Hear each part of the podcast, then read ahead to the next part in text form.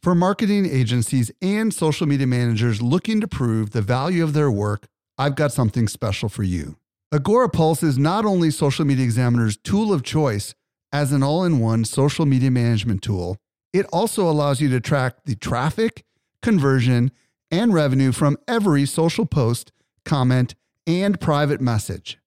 Learn how to prove your social media ROI with a free training or a free trial by visiting agorapulse.com slash SME today. Again, agorapulse.com slash SME.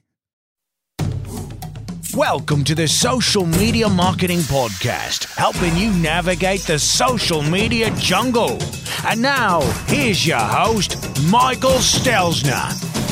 Hello, hello, hello. Thank you so much for joining me for the Social Media Marketing Podcast, brought to you by socialmediaexaminer.com.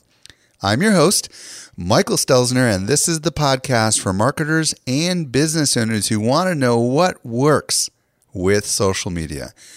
I am very excited about today's show. Today, we're going to explore how to connect with people using social media. And I'll be joined by Bryan Kramer, author of the new book, Human to Human. I've also got a really cool tool that I want to share with you. As a matter of fact, I'm going to share that with you right now. After introducing a vegetarian diet to piranhas, look what Michael Stelzner discovered. Now, you know that Twitter is a stream and not everybody's on Twitter at the same time. And a lot of times when you tweet something, it may not be seen because the people that are following you on Twitter may not be there when you tweet it. It's kind of like if a tree falls in the woods and no one's there to hear it, you know, you've heard that old philosophy. So the idea here is if there was a way for you to know when the vast majority of your followers are actively on Twitter, you could go ahead and tweet or schedule tweets or be there live when they are there, thus increasing the chances that your tweets will be seen and interacted with and reshared by your Twitter followers. Enter stage left, a cool tool called uh, Tweriod. It's like period meets Twitter. T W E R I O D. T W E R I O D dot com. And basically, what it does, it's a free tool it runs an analysis of the last 1,000 of your Twitter followers. And what it shares with you is it tells you when the vast majority of them are actually online and also when you'll get the most exposure for your tweets. So, for example, we have a relatively new Twitter account for our My Kids website, and it's called kids underscore adventures. And we were trying to figure out, you know, we, it's a small account compared to our other accounts. When are people actually actively online? So we use the tool.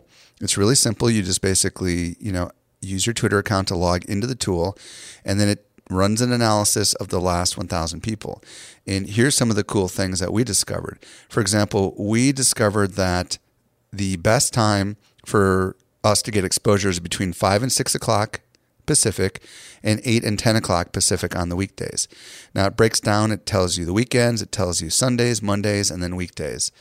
And we also discovered, for example, that the peak time that people are on on the weekends is 9 p.m.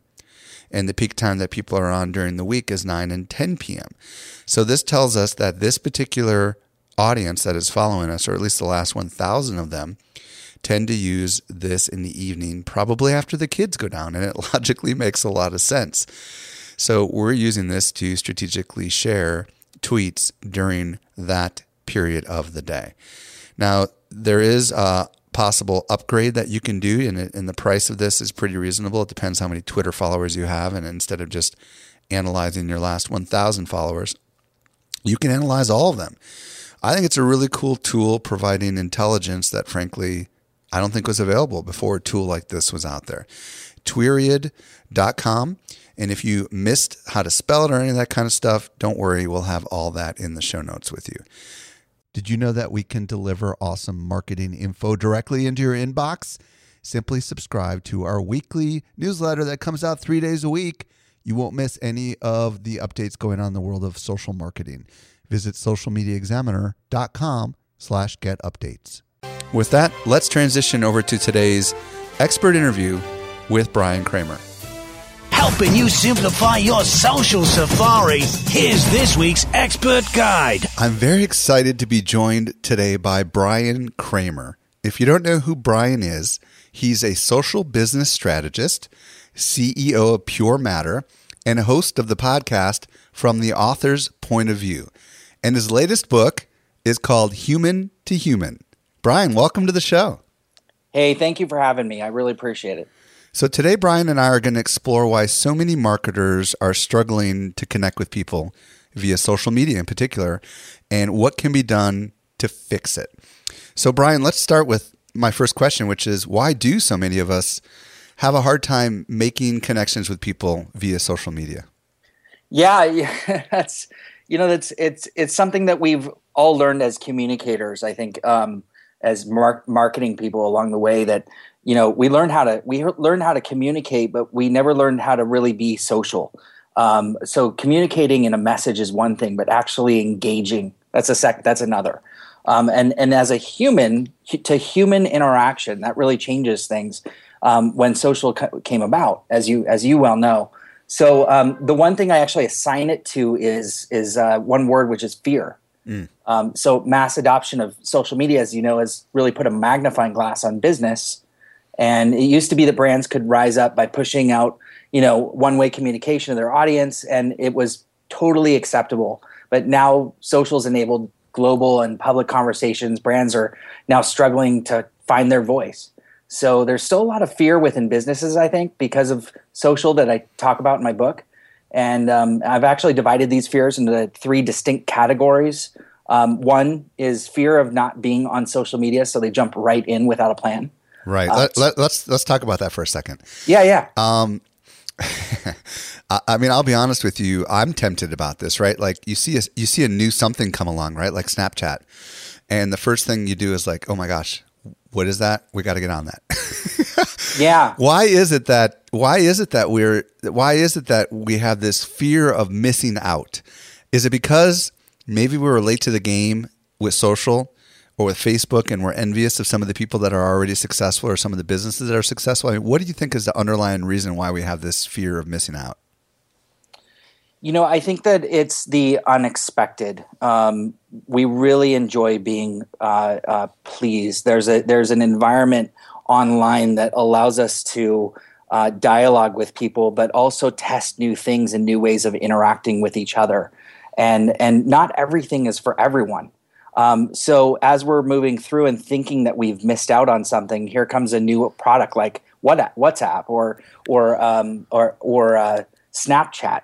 Um, as these things are coming out, especially for the millennials, it makes total sense for them to jump onto the latest thing. Well, first of all, because their parents aren't there, and second, because it, they get a new thing to try out, and that's how they've grown up. You know, I think there's one thing that every marketer and every business owner wants, and they want consistency, right? I mean, like we just figured out Facebook and they changed the algorithm. you know what I mean? And that's like, ah, right? Because in the olden days, marketing was frankly relatively easy. You know, you, you kind of knew if you did this, you would get this kind of return. And now it's super complicated. So, okay, so that makes sense. That's you said there were two other issues other than that. What were the other two? The other two is fear of saying the wrong thing. Oh, yeah. So you don't take part at all. Mm-hmm. That's a and one. the third one is fear of what engaging means for your company. So they so companies will use social as a one way conversation. Hmm. Um, not just companies, but actually individuals, um, people in Hollywood, for instance. Um, there's a lot of companies that are not wanting to take, not wanting to dialogue because they're they're fearful of maybe it's the legality of it um, or it's the um, fear of having to dialogue back with a thousand people. Take Lady Gaga, for instance. She will not respond to anything uh, really on Twitter or Facebook. Wow. But it's interesting because what she did do is she took the top 1% of her um, followers, the people that were the true VIPs, the ones that were her little monsters of, of elite, and she built her own private social network and invited them to join her over there. And that's where she engages. So now, because she can't engage with the 2 million people over on uh, Facebook, but she can engage with the 100,000 people over on um, her private network, and they're helping to create content for her. They're creating artwork and dialogue and things that are now making it into her shows where she's actually selling the artwork of the crowds that are coming up with a lot of this um, great material for her. So it's fantastic how brands really who are afraid to dialogue with the millions of people that are out there can find a way truly to measure it down to some uh, a group of people that really want to want to engage. Okay, so bottom line is there's a lot of reasons why marketers are struggling to connect with people via social media, and I totally agree. Um, you know, everything is public, everything is there forever. The, the, social media has a permanent memory, right? And everyone's watching, and that's a legitimate reason for people to be scared. Um, but you know, let's talk about the flip side of it. Given all that fear, how do you actually go about being human uh, in social context? What do you recommend people do? How do they face these fears? Yeah, that's that's a really that's a really good question, and you know a lot of um, a lot of it takes education um, and educating our uh, audience, educating our um, our employees, especially at companies, and just helping them to understand how to dialogue and how to be human online. Um, you know, part of it is understanding the different senses, the different ways that you can interact with people, and teaching that to them. Um, you know, we're on a podcast right now, which is audio, but there's also visual there's there's um, there's there's photography. There's different ways that within the different senses and in a sensory marketing pr- perspective that there's a little bit of, something for everyone right now.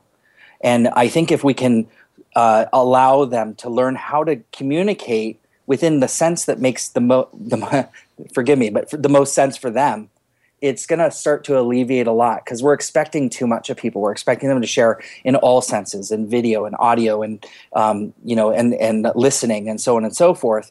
Um, starting with one and moving down the, the line is really the important part. But overall, education is key. So, in your book, Human to Human, um, you say, "quote In social, content is important, but context is huge." Talk talk to us about the importance of context. What do you mean by that? Context is massive. So let me take a step back for a minute and explain why. The convergence of social, mo- mobile, and digital technologies has changed the way we as humans have learned to communicate with each other texting um, has eliminated face-to-face meetings or um, my, my daughter on uh, I, I communicate with her on snapchat. That's how we talk to each other huh. when she's up in her room. Huh. that's, that's, the crazy. only way i can get her to come down for dinner how old is she? She's 15 okay wow that makes sense. So i snapchat her with and i and i type dinner. That's too funny. And so you know this is where we're heading. Um, you know, at the very least, it's it's mouth to ear communications, like how we used to use the phone. Um, and so there's character limits, like on Twitter, it forces us to work within 140 characters. This is a problem for all all humans, since over 90% of human communication is conveyed through the video uh, video language cues. Think about that. So if 90% of what we're talking about in person has to be a visual communication, then that leaves us with only 10% of non visual communication online. So that means it's a floodgate of communication without context. Well, there know, lays the problem. Here, I'm going to give you an interesting little example. Um, I've been in communications with um, with someone who is a designer. His name is Matt Clark from TweetPages.com, and you know, um, I just wanted to talk to him because I thought he was a great designer. And you know, I'm a prospect for him. So what does he do? He actually records a seven minute video of him at his computer talking to the camera as if he was talking to me. And then he sends me that video and he's basically introducing who he is to me. And I thought to myself, brilliant. I mean, this is this is a great example of human to human using, you know, basically YouTube. And I was like blown away because I've never seen anything like that. Because it was like, you know, it made a lot of sense because he doesn't have a lot of time to do quote unquote Skype conversations. So what does he do? He actually creates these videos that make huge impressions on one person. I love it. And the end result is, you know, he's coming to speak at Social Media Marketing World now as a result of ah, that. I love that. Right? I love that. That just shows you the power of using context, right? That's absolutely right, and and and and and we're going back to the way it was. Um, now we have the tools, and socials forced us to do exactly just that. That's the that's personalization, right? At its very core, he has completely personalized an approach. Now he put a lot of effort into that, and that goes miles too. Um, I, you know, and one of the things I always like to talk about is um, back when I was in um, in college when I had a job at have you ever had a job that you did not like? Of course, who hasn't? right? I so I hated every one of my jobs in high school and college because nobody was entrepreneurial. It was let's do it this way, this way, and this way. I had just such a a, a negative uh, reaction to that. And I finally got the the a great job, believe it or not, at Domino's Pizza Delivery as a driver. And um, and one of the things that I really liked about it is um, is that they allowed me to kind of think beyond just driving, um, you know, a pizza to to someone. I actually, you know, was in Safeway one day. I saw a pallet of Coke and Diet Coke, and it was fifty cents for two, so it was twenty five cents per two liter. And I bought the whole pallet, put it in the back of my truck, um, 84 Chevy Blue Blazer. I'll never forget it. And I drove those two liters with a medium or larger to every person who had ordered a pizza. Now, before when I delivered a pizza, they'd give me almost no tips because they're college students and they never had money. Right. But after I delivered that two liter to them, and and they say and they say that you know I didn't order this, they come back and say, "Man, I didn't order this," and I, and I was like, "Hey, it's for free." You know, this is just me, and I wanted to help you out, and I know everybody's thirsty. And they, I swear to God, would pull out five dollars and ten dollars and hand it to me. And i before you know it i'm making like 400 and 500 dollars a night up from you know my hourly wage. And it was phenomenal. I lasted for a month and a half at my longest job there until they called me into the office and they said hey people are calling all over the place because their two liters aren't being delivered by the other drivers.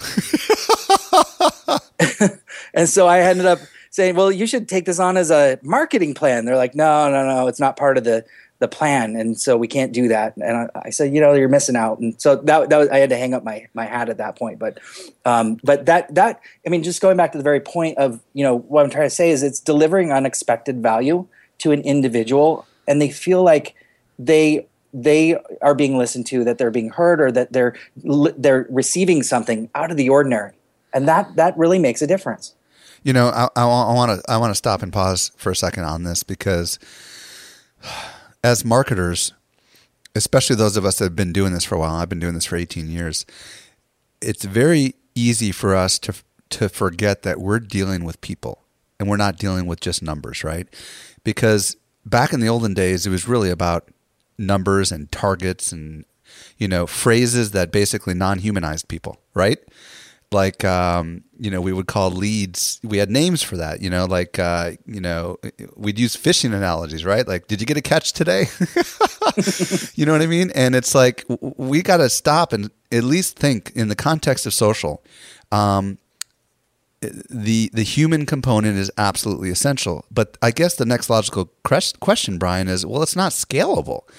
How can you be human to human and still scale? I'm sure people are wondering about this right now yeah, that's a really good point. Um, that's one of the things where you have to scale it from an employee base, and that's part of becoming a social business. Um, social businesses, especially at the enterprise level, mid market to enterprise level, are still trying to become social businesses. And there isn't a company out there that I would point to and say that they are a social business. Mm. Um, and the reason is because social is still not a part of the very fabric of their essence of their being and it's not integrated into their products and their solutions and their people. You know until we get that done it's not um, it's not here yet but it will become scalable once they educate their employees on what it means to be a social business. And you know it's funny because uh, a lot of people listening don't know this but i used to work at sears and i was the manager of the computer department and later went over the electronics and we had a rule that it was called the three second rule. If someone walked onto the carpet where um, we were selling stuff, we had to engage them within three seconds. That was the nature of how you built relationships with these people and helped them and service them. And it seems like since we've gone online, we've moved away from service and human to human, doesn't it? And it seems like now it's finally coming back because of social. Absolutely.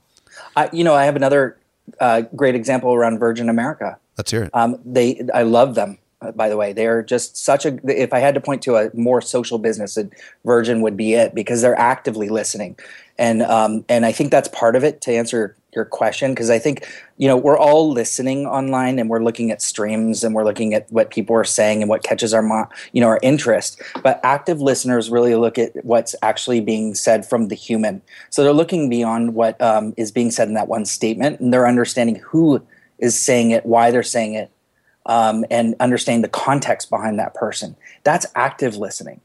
So uh, Virgin America, they responded to me in a timely manner um, on one on a recent trip to a conference that I was, you know, cruising at thirty thousand feet, which ironically I think I was maybe even chatting you at the same time.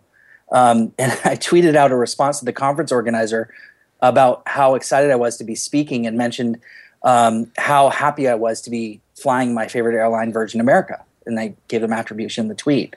And within minutes, their social team responded with an acknowledgement, thanking me for the tweet and wishing me a great time in Orlando. But what's remarkable about this is I never mentioned I was flying in Orlando in my tweet. The only information they had for me was the name of the conference, which was IBM Connect, hashtag IBM Connect. And they took it upon themselves to look where up where the conference was being hosted and responded to me accordingly. That's pretty cool. Isn't that cool? That's really cool. So, you know, and I've seen this too with um uh gosh, it's either Hilton or Hyatt. I can't even remember. Um but um some people were recently tweeting about how excited they were. Um, they were going to be coming down the coast of California to social media marketing world, and in San Diego. And I think that they said they were staying at the at the um, at the Hyatt, which is where we're having the conference. And somebody up in Northern California that was a Hyatt said, "We hope you have a lot of fun, and if you need, you know, let us know if, if you know." It, you know, I think for I don't remember the exact verbiage, but it was like, hey, you know, enjoy your stay and let us know if you need another place to stay somewhere along the coast. You know, I mean, it was like they were watching for the, the word Hyatt, acknowledging that the person mm. was coming down the coast and actually responded to that person. And they were representing another Hyatt that was up in Northern California. so, I mean, these, these kind of things happen. How, how does somebody go about doing something like this? Um, when when you say doing something like this, you mean um, like how do business like people that are listening right now that want to like for example use Twitter, right, which is the most open social network out there. What tips would you give them if they want to try to listen and interact with people in a surprising way uh, with social? What do they do? Yeah, that that is that is first of all, I think just setting up uh, some of the very basics. So we're talking about Twitter here as, as a as a as a as a tool and the the tw- uh, the Twitter feed is so amazing, but actually taking it into a list format is one of my favorite things to do. Um, and per- and then I can now personalize um, it within categories. So if you jump into lists, build your list up of ten people you want to get to know. I have a get to know list. And it's people that I just want to learn more about. And I'm not creeping on them because I'm not on Twitter that much. But when I do get on in the morning or, you know, I want to get my news, then I'll open up one of the streams from one of my lists and I'll and I'll run down the list and see what people are talking about. And and when I, you know, with over 80,000 followers right now, there's no way that I can talk to all those people. But what I can do is I can build these little lists that um, that are poignant or, or specific to the people that I want either want to get to know or I know and I just want to retweet their stuff. And that goes miles because now they know I have this many followers, but somehow I picked them out of the feed and and paid attention to them. I gave them attribution, or I just started a dialogue with them and said, "Hey, how are you doing?"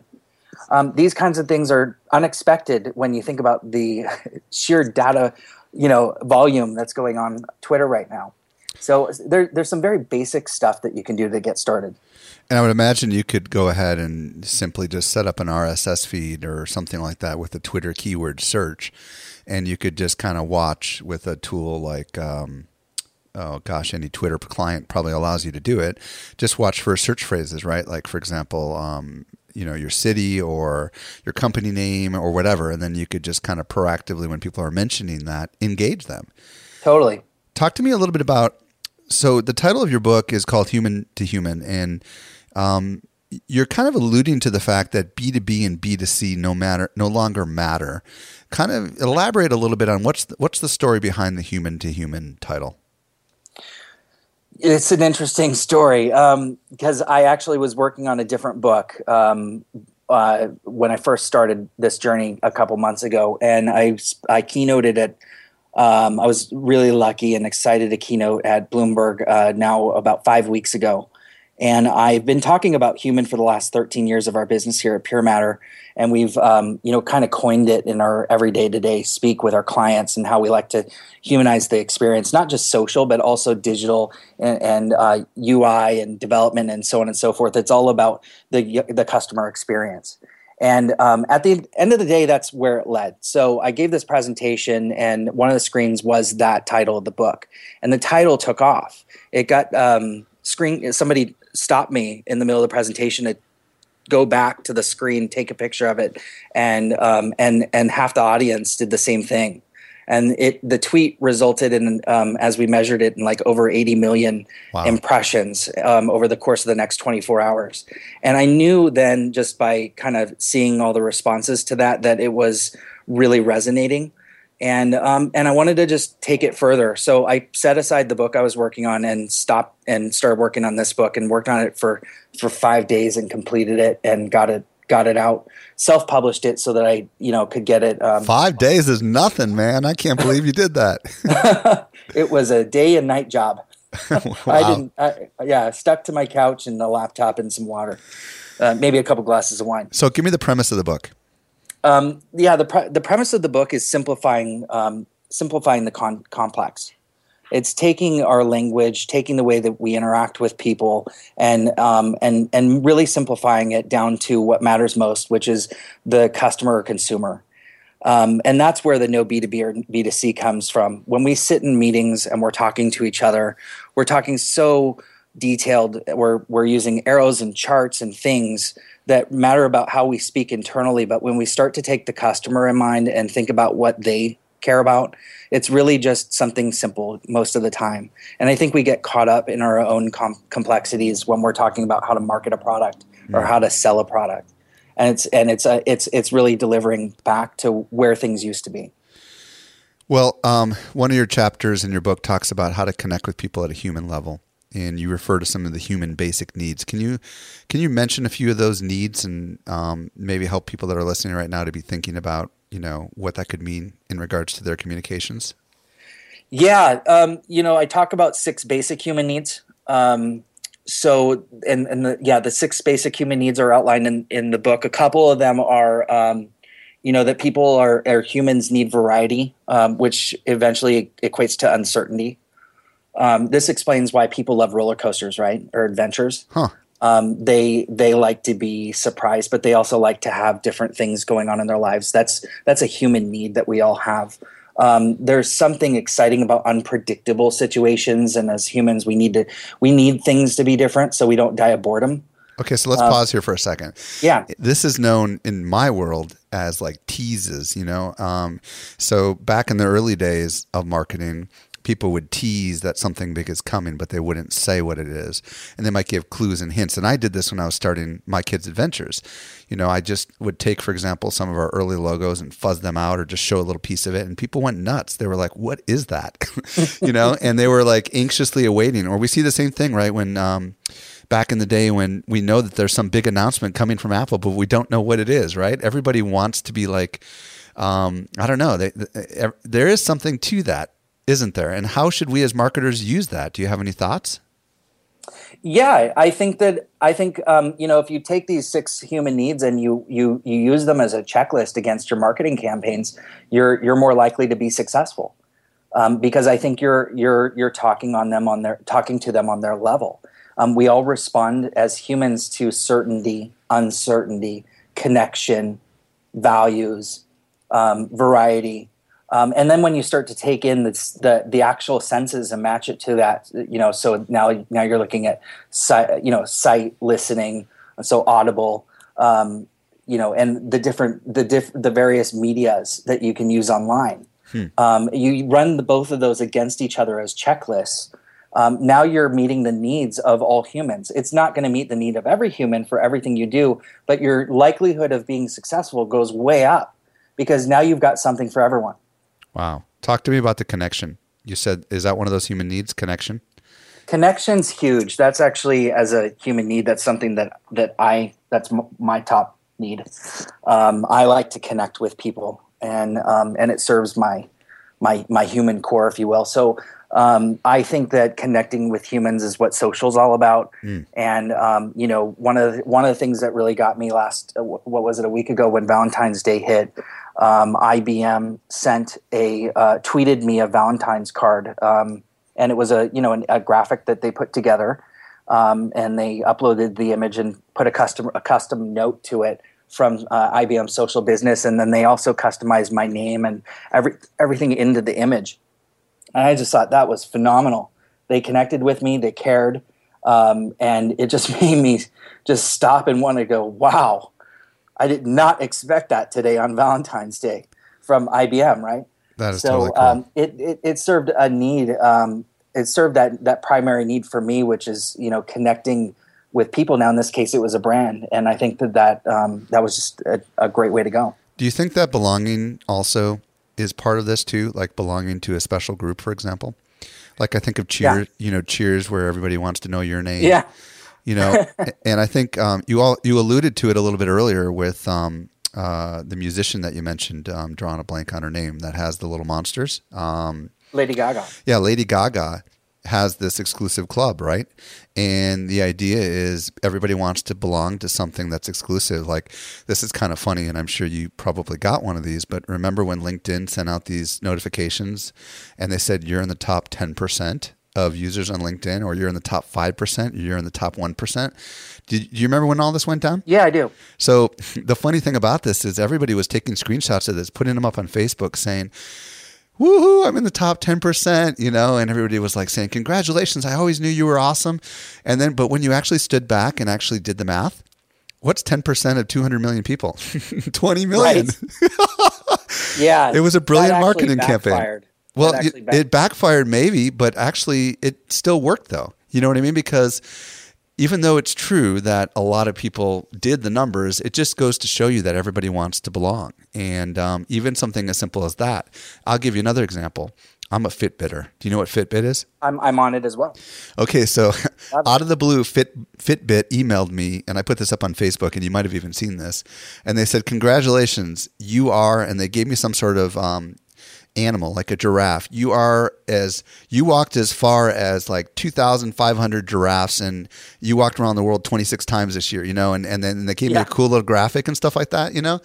And it was like, wow, that's really cool. And I ended up taking a screenshot of it and putting it up on Facebook. And it was just kind of a maybe that falls into the variety, a little surprise or a little acknowledgement for my achievement. But that was another cool thing that I thought was really neat. And it was obviously I wasn't the only one that got it because you probably got one too, right? I love that aspect, and man, you're you're you're you're totally um, spot on. That's that's exactly what um, what companies are doing right around gamification, and and yet all you're doing is you're you're um, you're you're liking the experience. It's they're giving you something personable. Um, you're connecting with the company, and um, and and it's variety because they're coming up with new things all the time to serve you that you didn't see before and um, and so they're meeting exactly what it is we're talking about with with these with these um, uh, you know human needs, and it it's it's the same thing that um, that I find with um, you know with other companies that are struggling to figure out how to connect. And when you apply these things like what you're talking about with Fitbit, it's great. Now going back to your your your comment on um, on a community, the the definition of community is a is is a makeup of members. And a membership is when somebody belongs to something. So you are either a member or you're not a member. And that's the definition of crowd. So if you think about a crowd and how do you get people to want to participate they have to want to become a member. And the membership has to work its way through these six human needs in order for that to work. That's awesome. Um, let's talk about disruption real quick. Um, you talk about disruption being a big deal, and I think you maybe even have a whole chapter on this. Uh, what what is disruption? Why is it important? How does that work into our marketing? Yeah, disruption's been around a long time, um, as you know, and it's been a part of marketing since the days of Mad Men. Um, but there's two sides of disruption. I talk about this again in the book, but there's dark and delightful, um, where marketers have a choice in their approach. So a good example of dark the dark side of disruption is remembering back when like TV commercials used to play with a loud volume. Um, you know, it used to come up when the commercials would come out, and you were trying to, you know, when you're trying to watch the commercials, um, it, it, they would try to get your attention through the volume going up, Right. which is now I think it's illegal to do. Um, today, um, it would be a pop-up box that suddenly appears unexpectedly over an article you're reading online, or interrupting your experience in some negative way, so that you can't complete your shopping basket experience. Um, so that's the dark side of disruption. Um, it's annoying and it won't make you want to buy their stuff, right? Right. Um, on the light side, it's con- you know, and that's where I prefer to concentrate, and I think we all do as humans, is in the delightful side, and um, that's that's really delivering an experience that connects with me as a human and makes me want to either laugh or cry or share an emotion. So that kind of marketing is way more memorable. It's more enjoyable, and it'll probably make me buy your product or service a lot more. That could So, be a um, that could be a video, yeah. for example, right? A funny video or something. yeah, humor is is huge. Humor for the right reasons. Humor and you know, not Right. to be cliche and an authentic approach, but yeah, humor is is phenomenal. So at least be at least um, you know when you are delightfully disrupting when you're when you're whether it's a small or a, or large delightful disruption. Like take WestJet. for- Uh, have you? Did, I'm sure you saw the WestJet. Oh yeah, the whole Santa Claus thing. Yeah, exactly. Where they they gave away. Um, they asked people and a video monitor by scanning their ticket. Um, you know, what do you want from Santa? And Santa knew who else Yeah. was on the flight and said, "What about your mom and dad?" And then when they ended up at their destination, they had the presents wrapped for them. I mean, that was huge. That was awesome. it was I I cried. Yeah. I mean, I was like I was literally just it brought tears to my eyes. And here I'm watching this thing on on I think it was Mashable or YouTube, and I just couldn't believe it. The way the delightful disruption not only to those people but also, you know, t- from an from an airline company. Airlines really could use all the love they can get these days. So, last question. Um, what is something that people can do right now that are listening to be more human with their social media marketing? What's something they can start experimenting with now?